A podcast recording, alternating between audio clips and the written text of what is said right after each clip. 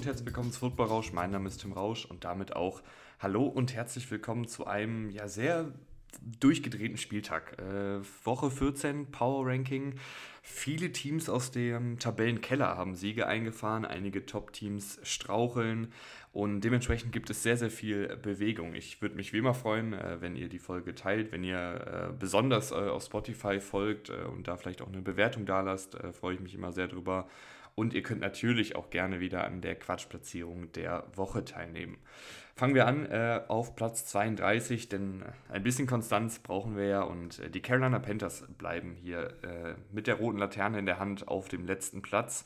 6 zu 28 gegen die Saints verloren. Ich habe tatsächlich relativ viel von dieser Partie gesehen. Ähm, Bryce Young, ja, sah nicht sonderlich gut aus. Es ist aber auch kein neues Thema, dass die Receiver nicht so super sind, dass die Offensive Line nicht so gut ist. Ähm, 13 von 36 angebrachten Pässen sprechen da, finde ich, Bände.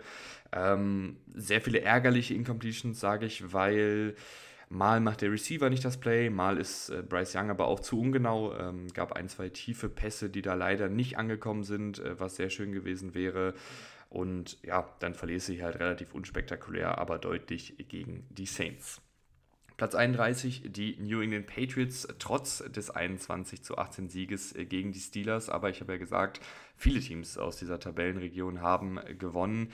Ähm, die Patriots haben alle Punkte in der ersten Halbzeit gemacht, haben äh, auch alle Punkte ja, mit ein paar schönen Pässen äh, erzielt. Die Defensive ist ähm, wieder besonders stark unterwegs gewesen. Also was Bill Belichick da an Rotationen vor und nach dem Snap macht, was er an verschiedenen Formationen aufbietet, ähm, wie er auch kontinuierlich Spieler entwickelt, die einfach ähm, vielleicht nicht den hohen Draft-Status haben, die vielleicht bei anderen Teams aussortiert wurden. Das finde ich wirklich beeindruckend. Ähm, und offensiv hatten die Patriots aber ehrlicherweise, wenn man sich das mal Drive für Drive anguckt, äh, zwei gute Drives und einen kurzen Drive nach einer Interception der Defensive. Die haben alle zu Touchdowns geführt, das ist auch eine Qualität. Aber es ist jetzt auch nicht so, dass jetzt hier ein Offensivfeuerwerk ähm, abgefeuert wurde. Die Defensive, wie gesagt, ähm, wieder mit einer guten Performance, besonders gegen den Lauf, 2,9 Rushing Yards im Schnitt zugelassen. Das sah schon sehr gut aus. Drei Plätze nach hinten geht es für die Las Vegas Raiders, damit auf Platz 30, 0 zu 3 gegen die Vikings verloren. Ähm, ich glaube, die Partie kann ich schon mal vorweggreifen, war halt jetzt nicht so sonderlich erkenntnisreich. Es gab insgesamt 34 Third Downs in dieser Partie. Das bedeutet, ähm, man hat es überhaupt nicht geschafft, den Ball beim ersten und zweiten Versuch äh, zu bewegen, kaum exklusive Plays generiert, viele Drives im Mittelfeld geendet, der eine Red Zone-Besuch äh, der Raiders endet in einem Fumble, das war dann auch symptomatisch für diese Partie und viel mehr muss man da, glaube ich, nicht zu sagen. Platz 29 und damit drei Plätze nach hinten geht es tatsächlich für die Washington Commanders, äh, die gar nicht gespielt haben. Aber äh, ja, die letzten vier Spiele verloren. Die Defensive ist vielleicht die schwächste Defensive der Liga. Habe ich einfach jetzt so angepasst, weil eben ähm, die nächsten Teams, die hier kommen, allesamt Siege einfahren konnten und allesamt in ihren Siegen auch gut aussahen. Äh, und damit kommen wir zu den New York Giants, äh, die einen Platz nach oben rutschen, 24 äh, zu 22 gegen die Packers gewonnen. Ähm, eine insgesamt gute Leistung. Mir gefällt vor allen Dingen, und ich hatte da so einen Tweet neulich vor ein paar Tagen mal, ähm, mir gefällt es, wenn Backup-Quarterbacks von der Offensive und auch von sich selbst überzeugt sind und dann nicht so vorsichtigen Angsthasen-Football spielen. Also wo es dann nicht nur darum geht, wir machen jetzt bloß keine Fehler, äh, wir bewegen den Ball jetzt nur im Kurzpassspiel im Raum von 0 bis 5 Yards äh, hinter der Line of Scrimmage, sondern wenn diese Quarterbacks eben ja so spielen, als hätten sie nichts zu verlieren und mutig sind und Risiko eingehen. Und wenn es dann nicht klappt, ist es auch nicht schlimm, aber dann hast du zumindest eine, eine ansehnliche Offensive oder zumindest eine Offensive, die man sich anschauen kann. Und wenn man sich jetzt Tommy DeVito anguckt, äh, der Quarterback der Giants, äh, der hat hier wirklich nichts zu verlieren. Der kommt hier als undrafted Free Agent hin. Ähm, undrafted Free Agents werden häufen, haufenweise äh, entlassen von ihren Teams, weil da einfach wenige äh, Vertragsbindungen sind seitens der Franchise. Ähm, haben oft jetzt auch nicht den Status, dass man äh, viel auf sie setzt. Und wenn jetzt Tommy DeVito hier reinkommt und total vorsichtig spielt und äh, dann trotzdem ein, zwei Interceptions wirft, dann ist der sofort wieder raus aus der Liga, mehr oder weniger. Aber wenn er jetzt eben wie jetzt spielt, wo er dann Risiko eingeht, wo er auch seine Wurfkraft zeigt, wo er vielleicht auch mal Fehler macht, weil er zu aggressiv ist, das ist dann eigentlich die Spielweise, die ich sehen will. Und die zeigt er und das finde ich wirklich äh, unterhaltsam. Und ähm, Jetzt in der Partie gegen die Packers hattest du auch wieder gute Aktionen von ihm. Du hattest auch einen Saquon Barkley, der immer wieder kreativ eingebunden wird, äh, dem auch einfach mal der Ball in die Hand gegeben wird aus einer Wildcat-Formation. Die Laufverteidigung sah echt gut aus. Insgesamt einfach ein guter Sieg gegen die Packers und die Giants sind auf einmal doch wieder äh, irgendwie im Playoff-Rennen und keiner weiß so richtig warum. Auf Platz 27 die Jets, die 30 zu 6 gegen die Texans gewinnen in einer ja, sehr wilden, regnerischen Partie, die zur Halbzeit noch 0-0 stand. Ähm, du hast einen wirklich, wirklich guten äh, Zach Wilson in Halbzeit 2 gesehen. Ähm, du hast eine Top-Defensive. Und ja, dann gewinnst du eben auch 30 zu 6 gegen die Texans. Und auch hier gilt dann das, was ich gerade gesagt habe. Zach Wilson hat, finde ich, sehr oft sehr, sehr harte Stützräder ähm, an sich und seine Offensive gesetzt bekommen, wo es dann eben um Fehlerminimierung ging, wo es eben darum ging, bloß keinen Turnover werfen.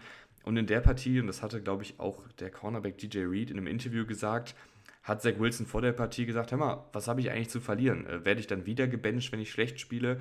Und so, finde ich, hat er dann auch gespielt, weißt du, dass du einfach mehr ins Risiko gehst, mehr dich auch auf deine Stärken und deine Instinkte verlässt und nicht eben die ganze Zeit nachdenkst, darf ich jetzt hier noch einen Fehler machen, wird mir noch einen Fehler verziehen. Ähm, und das fand ich äh, dann sehr, sehr gut und dann gewinnen die Jets hier auch sehr, sehr klar gegen die Texans. Platz 26 und damit zwei Plätze nach oben geht es für die äh, Chicago Bears. 28 zu 13 gegen die Lions gewonnen. Ähm, Justin Fields mit einem guten Arbeitstag, äh, viele Plays, in denen wieder seine Athletik durchkommt. Ähm, haben ja zum Beispiel äh, ja, den Lauf-Touchdown gehabt, man hat den langen Pass auf DJ Moore gehabt zum Touchdown beim vierten Versuch und lang.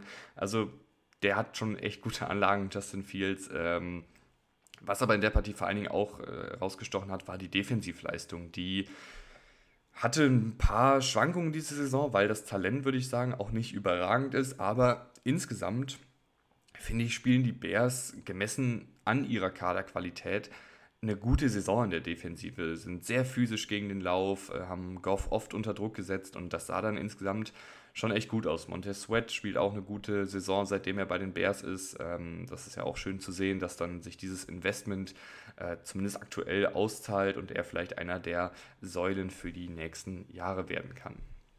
Platz 25 und damit einen Platz nach hinten geht es für die Cardinals. Die hatten eine Bye-Week, rutschen aber aufgrund des Sieges der Tennessee Titans, die 28 zu 27 gegen die Dolphins gewinnen und damit einen Platz nach oben rutschen, nach hinten. Ähm, kommen wir zu den Titans. Äh, es sah ja erst so aus, als würden sie die Partie herschenken. Viele eigene Fehler, äh, dann eben diese beiden Fumbles kurz vor Schluss, wo die äh, Dolphins mit zwei Touchdowns in Führung gehen. Ähm, aber sie kommen zurück, sie gewinnen diese Partie noch. Ähm, ich fand, das war eine echt gute Leistung gerade auch von der Defensive, auch wenn jetzt hier 27 Punkte auf dem Scoreboard stehen. Ähm, ich finde die Verbindung zwischen DeAndre Hopkins und Will Levis sehr, sehr schön. Das ist, glaube ich, für einen Rookie-Quarterback immer dankbar, wenn du so einen erfahrenen Receiver in deinen Reihen hast. Und die Titans endlich mal wieder mit einem Sieg. Ich muss sagen, ich habe mich an den Titans ja ein bisschen verbrannt. Vor der Saison war ich echt optimistisch, dass sie diese Spiele gewinnen können, dass sie auch viele Spiele gewinnen können. Ich glaube, ich hatte irgendwie gesagt, mal mindestens acht oder sowas. Ähm, das sieht jetzt aktuell nicht danach aus, aber ich bin zumindest froh, dass sie jetzt hier gegen Saisonende nochmal in die richtige Richtung tendieren. Das kann man nicht über die Los Angeles Chargers sagen, die nochmal drei Plätze nach hinten rutschen auf Platz 23, 7 zu 24 gegen die Broncos verloren. Es läuft einfach gar nicht. Ähm, 1 zu 6 bei Fourth Downs, zwei Turnover, der längste Lauf in der Partie war über 9 Yards. Und natürlich hat sich jetzt auch noch Justin Herbert verletzt, da weiß man nicht, wie lange er ausfällt so oder so, die Chargers müssen weiter runter. Wenn Justin Herbert länger ausfällt, werden sie wahrscheinlich auch noch weiter runterrutschen. Platz 22 die Atlanta Falcons, die damit einen Platz nach hinten rutschen. Ähm, generell die NFC South kann ich ja schon mal sagen. Saints sind hier auf Platz 21, Buccaneers auf Platz 20. Die kann man gefühlt jede Woche neu durchmischen ähm, in dieser ja, sehr vergleichsweise schwachen NFC South. Aber die Falcons machen diese Woche eben den Anfang auf Platz 22. Ähm, Desmond Ritter mit den meisten Yards in einem Spiel seiner Karriere und besonders mit einigen guten Würfen auf Drake London, der geisteskranke Catches rausgehauen hat. Also der Touchdown-Catch und auch der Catch ähm, beim Hail Mary-Versuch, der dann zu kurz war, war wirklich unfassbar, was die Körperkontrolle angeht und was die Catching-Fähigkeiten angeht. Ähm, da haben sie wirklich einen Top-Receiver.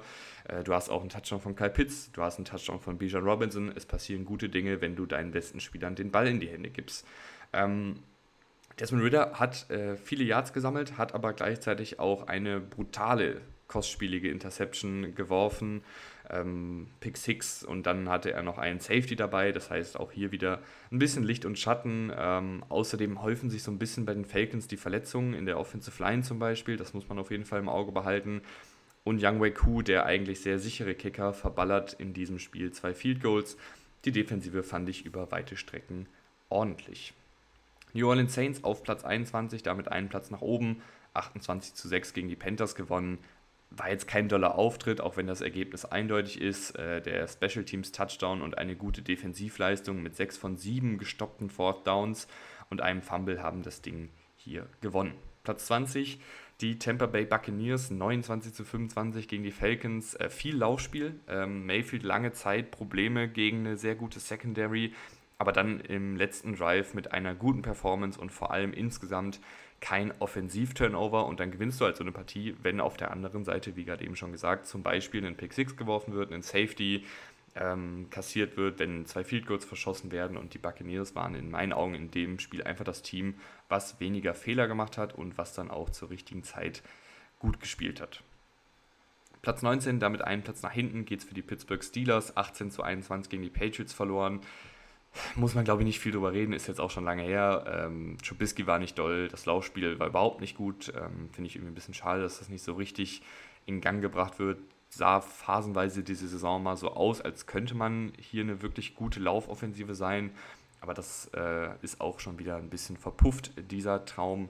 Und dementsprechend stehen die Steelers weiterhin im Nirgendwo in der, im NFL Power Ranking. Platz 18, die Indianapolis Colts, zwei Plätze nach hinten nach der klaren 14 zu 34 Niederlage gegen die Bengals. Es war nicht die gewohnte ausbalancierte Offensive gegen eine sehr gute Bengals-Defensive. Und die Colts-Defensive hatte nicht viel entgegenzusetzen. Ähm, sind aber aktuell auch echt angeschlagen, muss man sagen, besonders in der Secondary. Und ja, ich glaube, so Spiele hast du halt einfach auch mal drin, weil wir haben ja auch viel gesagt, ey, das reine Talent in dem Kader, auch in der Offensive, ist jetzt nicht überragend. Du hast gute Spieler, keine Frage, aber du hast da immer noch einen Gardner Minshew auf Quarterback, der jetzt vielleicht kein Starterkaliber mehr hat. Ähm, du hast eine Defensive, die sehr gebeutelt ist und da ist es, glaube ich, auch okay, dass du dann solche Spiele mal gegen ein sehr formstarkes Bengals-Team verlierst. Platz 17, Minnesota Vikings, das bleibt gleich. 3-0 äh, gegen die Raiders gewonnen. Äh, Josh Dobbs war nicht doll, logischerweise. Ich glaube, der ist echt am besten, wenn er überraschend reingeworfen wird und viel selbst zaubern kann. Aber wenn sich Defensiven auf ihn einstellen, dann wird es schnell schwierig. Äh, der Pass auf Justin Jefferson war zum Beispiel auch echt katastrophal, äh, wo sich Justin Jefferson dann auch verletzt. Da musst du als Quarterback deine Receiver schützen und darfst nicht diese Hospital Balls werfen. Ähm, insgesamt Defensive viel Druck gebracht und gut verteidigt. Äh, O'Connell bei knapp der Hälfte der Dropbacks unter Druck äh, und dann eben auch drei Turnover generiert das entscheidende Field Goal geschossen. Relativ unspektakuläre Partie. Machen wir weiter mit Platz 16 äh, mit den Cleveland Browns, die damit drei Plätze nach oben rutschen. 31 zu 27 gegen die Jaguars gewonnen. Und ich würde sagen, das Scheme der Offensive und Joe Flacco halten diese Offensive äh, auf Kurs. Also äh, es sind echt immer wieder einige Kniffe dabei, um zum Beispiel einen David Njoku in Szene zu setzen, der eine ordentliche Saison spielt. Sie sind auch 3 für 3 bei, Down, äh, bei Fourth Down äh, gegangen, also alle drei Fourth Downs äh, konvertiert. Die Defensive ist gut, äh, hat drei Turnover produziert und das Laufspiel gut gestoppt. Und Joe Flacco, äh, ja, der hat Spaß. Also ich finde, das sieht man auch, dass der nochmal Bock hat, hier irgendwie anzugreifen mit einem Team, was auf jeden Fall im Playoff-Rennen dabei ist. Und äh, die Browns haben eine gute Defensive, haben auch scheinbar jetzt eine ordentliche Offensive, auch wenn Joe Flacco nicht perfekt ist, sorgte gibt er dir gleichzeitig echt auch einige Plays, ähm, weil er eben auch diesen mutigen Football spielt und jetzt nicht irgendwie vorsichtig spielen muss, weil er hat ja wirklich gar nichts zu verlieren. Der Mann hat ausgesorgt, der ist äh, ja ein geschätzter Quarterback in der NFL, der muss nichts mehr beweisen in seinem Alter. Und so spielt er halt auch. Und das ähm, macht mir persönlich sehr viel Spaß beim Zuschauen. Platz 15, die Green Bay Packers 22 zu 24 gegen die Giants verloren. Fand ich echt schade. Also es war jetzt wirklich mal so eine Partie, wo ich gedacht habe, wenn man jetzt hier die Giants auch noch schlägt, ähm, dann macht man einfach so bei diesem Aufwärtstrend äh, weiter, den sie ja die letzten Wochen gestartet haben. Aber es ist jetzt irgendwie auch schon das zweite Mal, dass die Packers diesen Aufwärtstrend haben. Das war zum Beispiel zu Saisonbeginn so. Ähm, das war jetzt die letzten Wochen so. Und dann halt so Spiele wieder verlieren und sich wieder die Fehler einschleichen, die sich eigentlich schon ausgemerzt hatten. Also jetzt in der Partie hatte man auch wieder ein paar Genauigkeitswackler von Jordan Love. In der Partie ist die Defensive zum Beispiel wieder echt zahnlos über weite Strecken. Ähm, das sah eigentlich auch die letzten Wochen ein bisschen besser aus. Auch ich bin nach wie vor kein Fan von Joe Barry, ähm, aber das sah die letzten Wochen zumindest besser aus. Und ja, jetzt bist du irgendwie wieder genau da, wo du eigentlich von weg warst. Und das fand ich dann irgendwie insgesamt einfach ein bisschen schade, aber sie rutschen hier nicht weiter nach hinten, weil eben Teams wie die Colts, wie die Steelers, ähm, wie die Vikings nicht überzeugen konnten.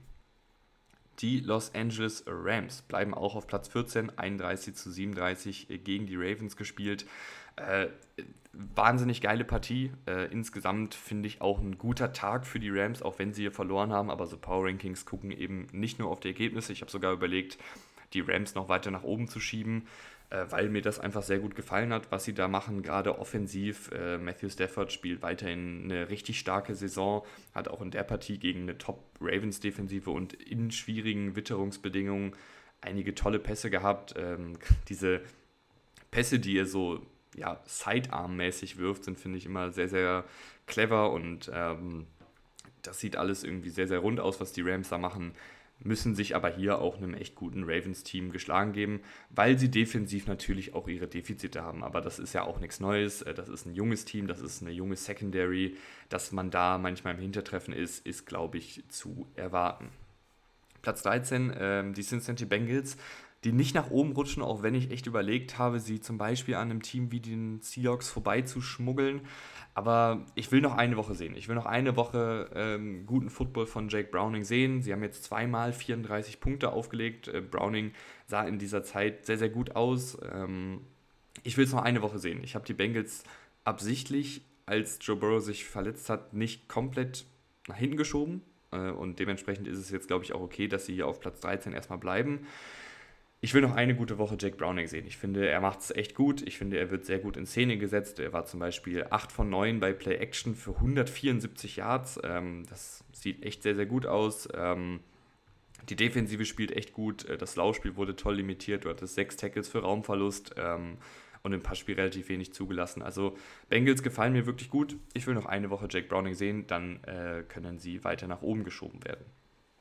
Platz 12 die Seattle Seahawks, die einen Platz nach hinten rutschen, 16 zu 28 gegen die 49ers verloren.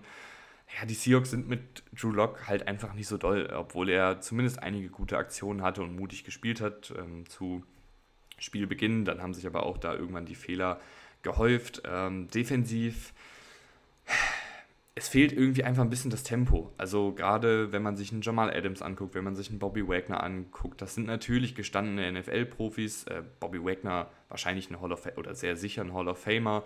Jamal Adams eher weniger ein Hall of Famer, gerade weil die letzten Jahre dann doch viele Verletzungen da waren und diese Elite-Zeit, die er mal hatte, gerade bei den Jets, war dann, glaube ich, zu kurz, um jetzt irgendwie eine Hall of Fame-Diskussion aufzumachen, aber darum soll es jetzt hier auch in der Folge gar nicht gehen.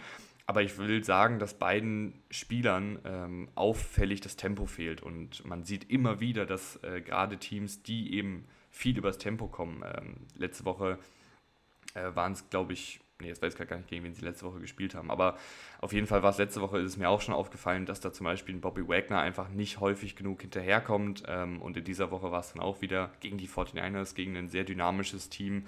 Oft so, dass ein Jamal Adams tief geschlagen wird, dass ein Bobby Wagner ähm, das Tackle nicht setzen kann, weil er einfach nicht hinterherkommt hinter diesen ähm, Tempo-Biestern der 49ers. Ähm, die 49ers hatten unfassbar viele explosive Plays, äh, werde ich nachher nochmal was zu sagen.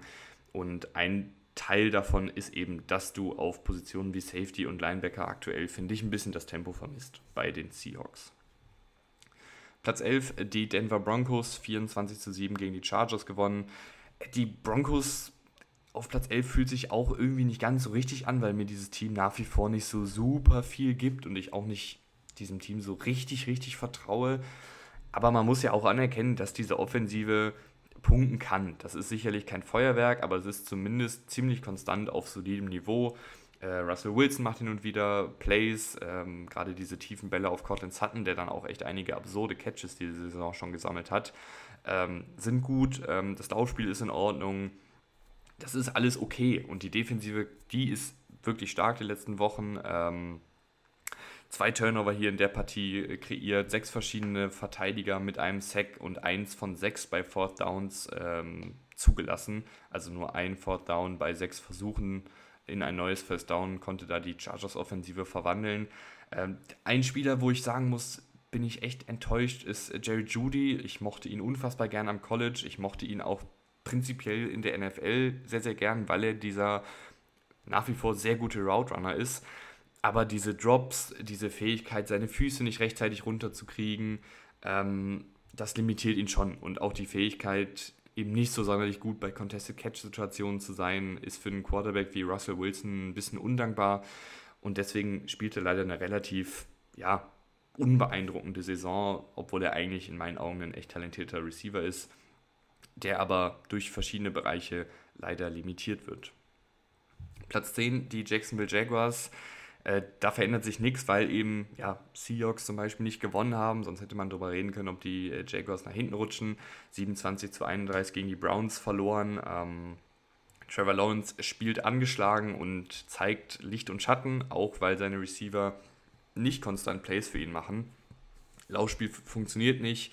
Äh, Lawrence mit drei Touchdowns, aber eben auch drei Interceptions. Ähm, Defensive auch mit Problemen und mit wenig Feuer im Pass Rush. Ähm, ja, dann verliert man halt gegen die Browns, die da einfach ein bisschen mehr rausgeholt haben und ich fand es irgendwie eine relativ, ja, ich weiß gar nicht, ich weiß einfach nicht so richtig, was ich mit dieser Performance der Jaguars anfangen soll, weil sie haben, finde ich, viele gute Sachen gezeigt. Sie haben gezeigt, warum sie auch ein Top-10-Team sind, äh, aktuell noch, weil diese Offensive eben mit Trevor Lawrence gut punkten kann. Aber sie haben eben auch gezeigt, ey, Defensive sieht jetzt aktuell nicht so gut aus, obwohl die auch schon gute Phasen in dieser Saison hatte. Ähm, die Receiver machen nicht konstant ihre Plays. Trevor Lawrence ein, zwei Aussetzer und dann hast du leider auch direkt drei Interceptions auf dem Statsheet stehen. Ja, weiß ich einfach nicht so genau, wo ich die Jaguars gerade richtig einordnen soll. Sie sind, finde ich, ein gutes Team, aber ich weiß nicht, ob es reicht, um wirklich in den Playoffs richtig anzugreifen.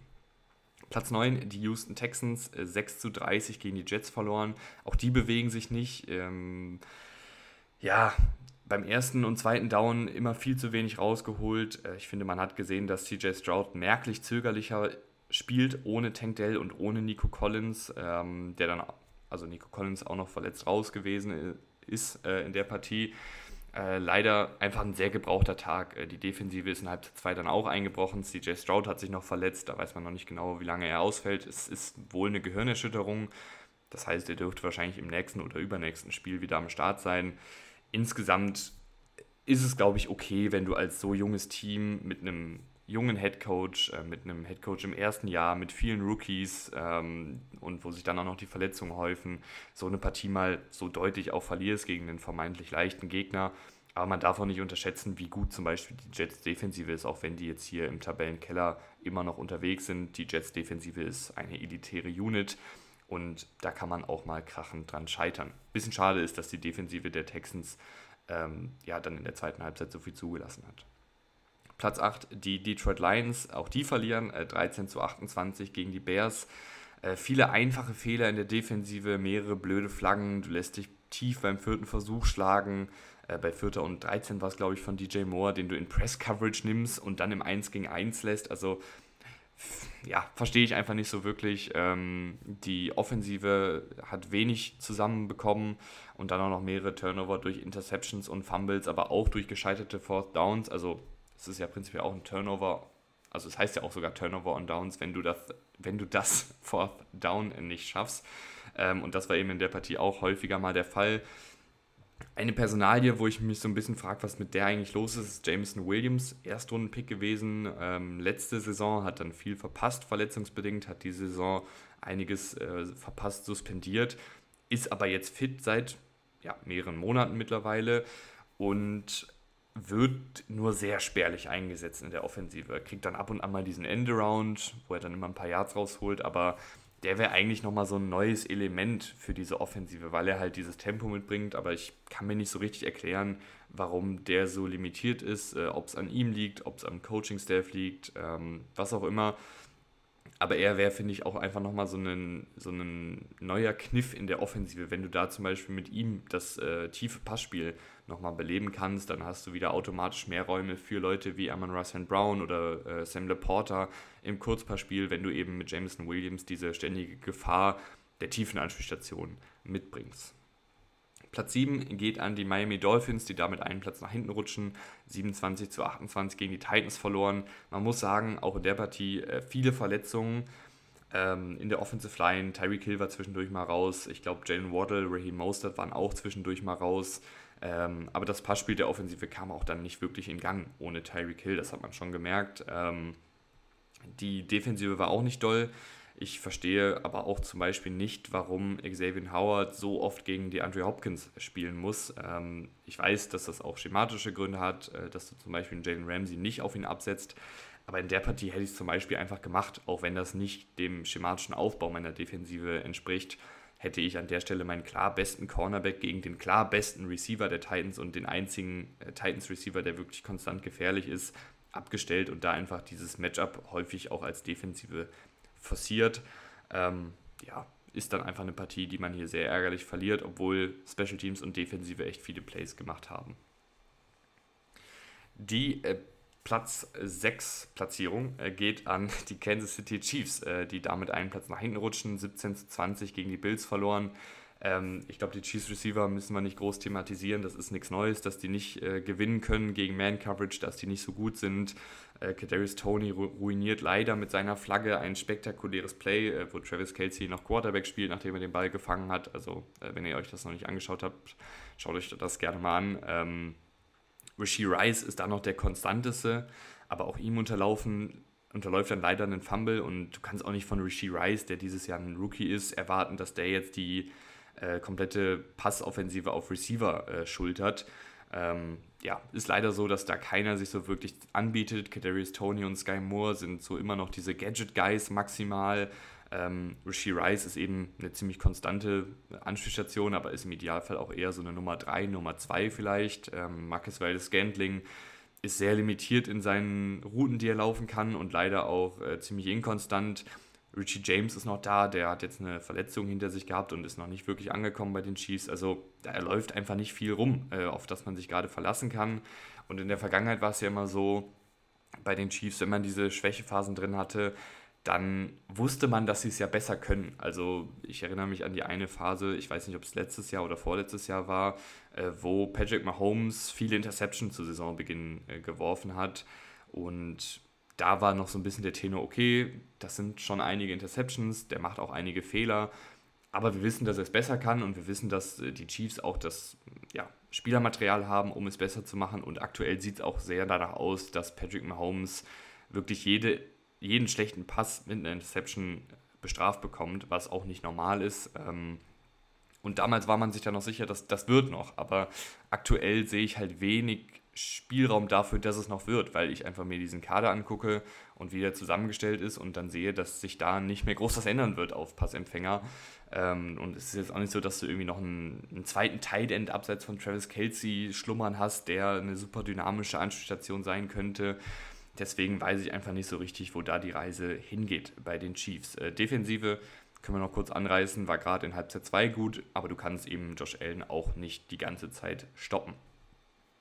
Und wo wir gerade bei Josh Allen sind, kommen wir zu den Buffalo Bills, die auf Platz 5 vorrücken. Zwei Plätze nach oben, 20 zu 17 gegen die Chiefs gewonnen. Ähm, ich fand, das war mal wieder eine sehr gute Josh Allen-Partie, auch wenn er Fehler hatte. Äh, Offensive Line war wackelig, die Offensive insgesamt auch wieder mit einigen Fehlern, aber auch eben mit vielen tollen Aktionen von Josh Allen. Ähm, immer auch wieder James Cook gefunden, das hatte ich ja schon angesprochen damals, als äh, bekannt wurde, dass Joe Brady äh, jetzt der neue Offensivkoordinator ist, dass ihr mal darauf achten sollt, wie häufig er Runningbacks einbindet. Das war schon ähm, am College so, bei LSU, da hat der Clyde Edwards Hilaire sehr häufig eingebunden. Das war bei den Panthers mit Christian McCaffrey so und das ist jetzt eben auch mit James Cook bei den Bills so.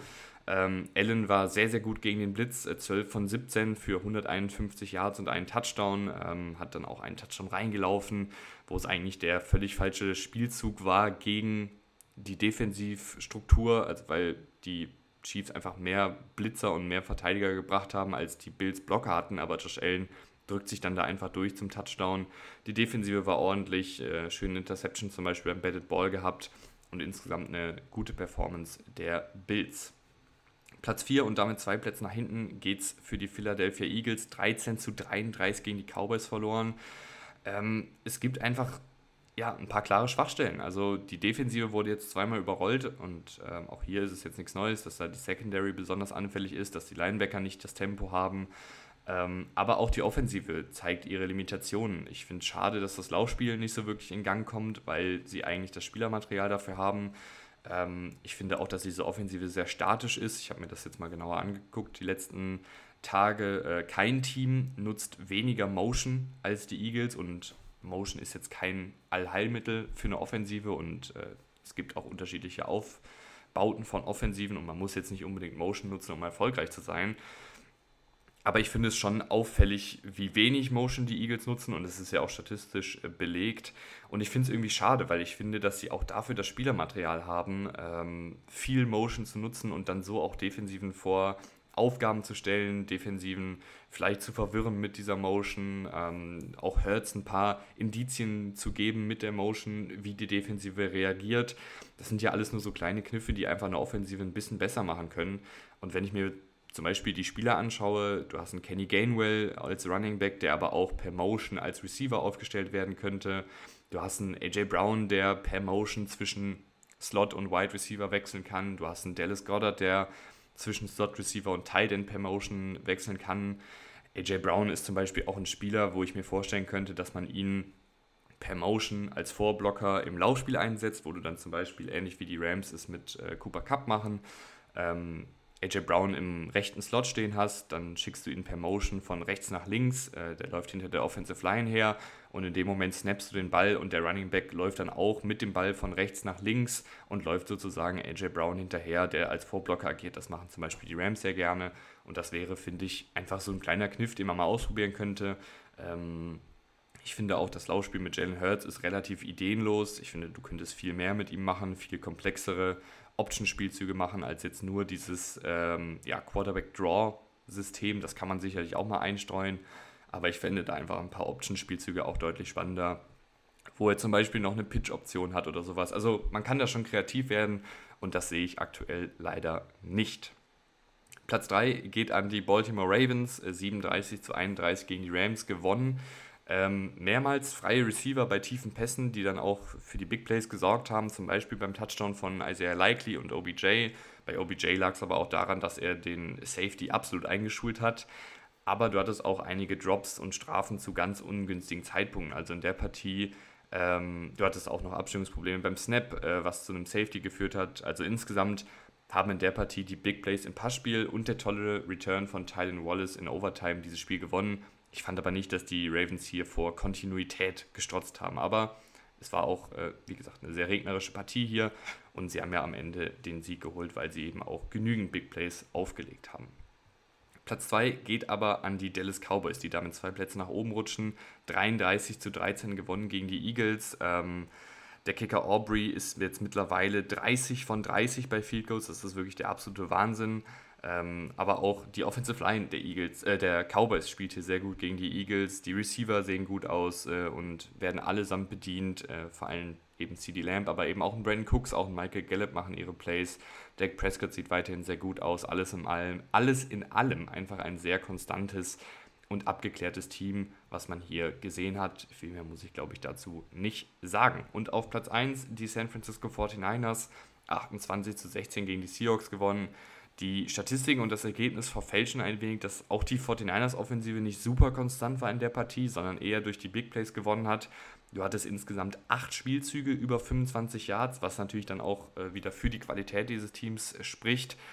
Und die Defensive hat eben ihren Job gemacht gegen eine gebeutelte Seahawks-Offensive. Das war's von mir, das war's vom Power Ranking Woche 14. Ich freue mich, wenn ihr nächste Woche wieder einschaltet. Ähm, vielen Dank, dass ihr diese Woche eingeschaltet habt und wir hören uns dann in einer Woche wieder. Bis dahin und ciao.